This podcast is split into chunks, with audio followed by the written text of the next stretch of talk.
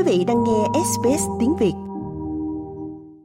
Các nhà lãnh đạo phương Tây đã gặp nhau tại Munich để giải quyết cuộc chiến ở Ukraine trong cuộc xung đột tồi tệ nhất ở Âu Châu kể từ Thế chiến thứ hai. Phó Tổng thống Hoa Kỳ Kamala Harris, Tổng thống Pháp Emmanuel Macron và Thủ tướng Đức Olaf Scholz nằm trong số những người tham dự sự kiện kéo dài 3 ngày. Tổng thống Ukraine Volodymyr Zelensky đang thúc đẩy một phản ứng nhanh chóng đối với cuộc xâm lược vì ông nói rằng cuộc sống phụ thuộc vào cuộc chiến. Các cuộc đàm phán về việc mở rộng Liên minh châu Âu càng kéo dài thì Điện Kremlin càng mang đến nhiều sự tàn phá hơn cho vùng xám lúc bấy giờ giữa Liên minh châu Âu và Nga. Khi Ukraine lên kế hoạch cho cuộc phản công mới nhất chống lại Nga, ông Zelensky đã đưa ra thông điệp này trong bài phát biểu. Qua Lòng can đảm là những gì chúng ta có đủ, không chỉ ở Ukraine mà trong toàn bộ liên minh chiến thắng của chúng ta. Lực lượng của chúng ta sẽ trở nên mạnh mẽ hơn.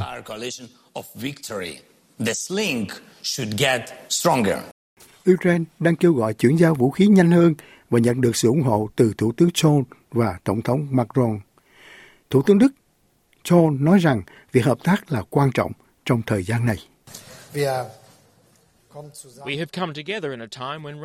Chúng ta đến với nhau trong thời điểm Nga xâm chiếm Ukraine, khi bắt đầu một cuộc chiến tranh xâm lược khủng khiếp. Tất cả chúng ta trong vài tuần, vài tháng qua đã làm rất nhiều việc để bảo đảm rằng Ukraine có thể tự vệ, cũng như họ có thể bảo vệ chủ quyền và toàn vẹn lãnh thổ của mình. Ông đang kêu gọi các đồng minh gửi xe tăng tới Ukraine. Chiến lược quốc phòng của Âu Châu cũng nằm trong chương trình nghị sự khi Tổng thống Macron giải thích cùng với Thủ tướng Scholz và nhà lãnh đạo Ba Lan.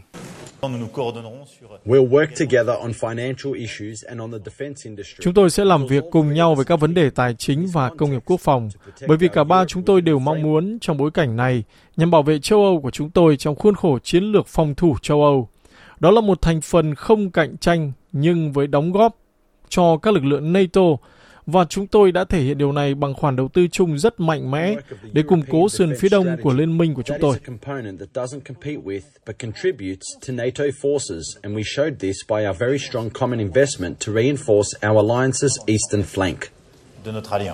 Ba nhà lãnh đạo đã tổ chức cuộc gặp tay ba bên lề hội nghị an ninh. Lần đầu tiên sau hai thập niên, các nhà lãnh đạo Nga không được mời tham dự hội nghị. Thế nhưng khoảng 40 nguyên thủ quốc gia và đại diện chính phủ từ khoảng 100 quốc gia đều tham gia, với ông Vương Nghị của Trung Quốc cũng tham dự. Tuy nhiên, vẫn có những lo ngại rằng cuộc chiến ở Ukraine có thể dẫn đến một cuộc chiến tranh lạnh mới. Quý vị muốn nghe những câu chuyện tương tự có trên Apple Podcast, Google Podcast, Spotify hoặc tải về để nghe bất cứ lúc nào.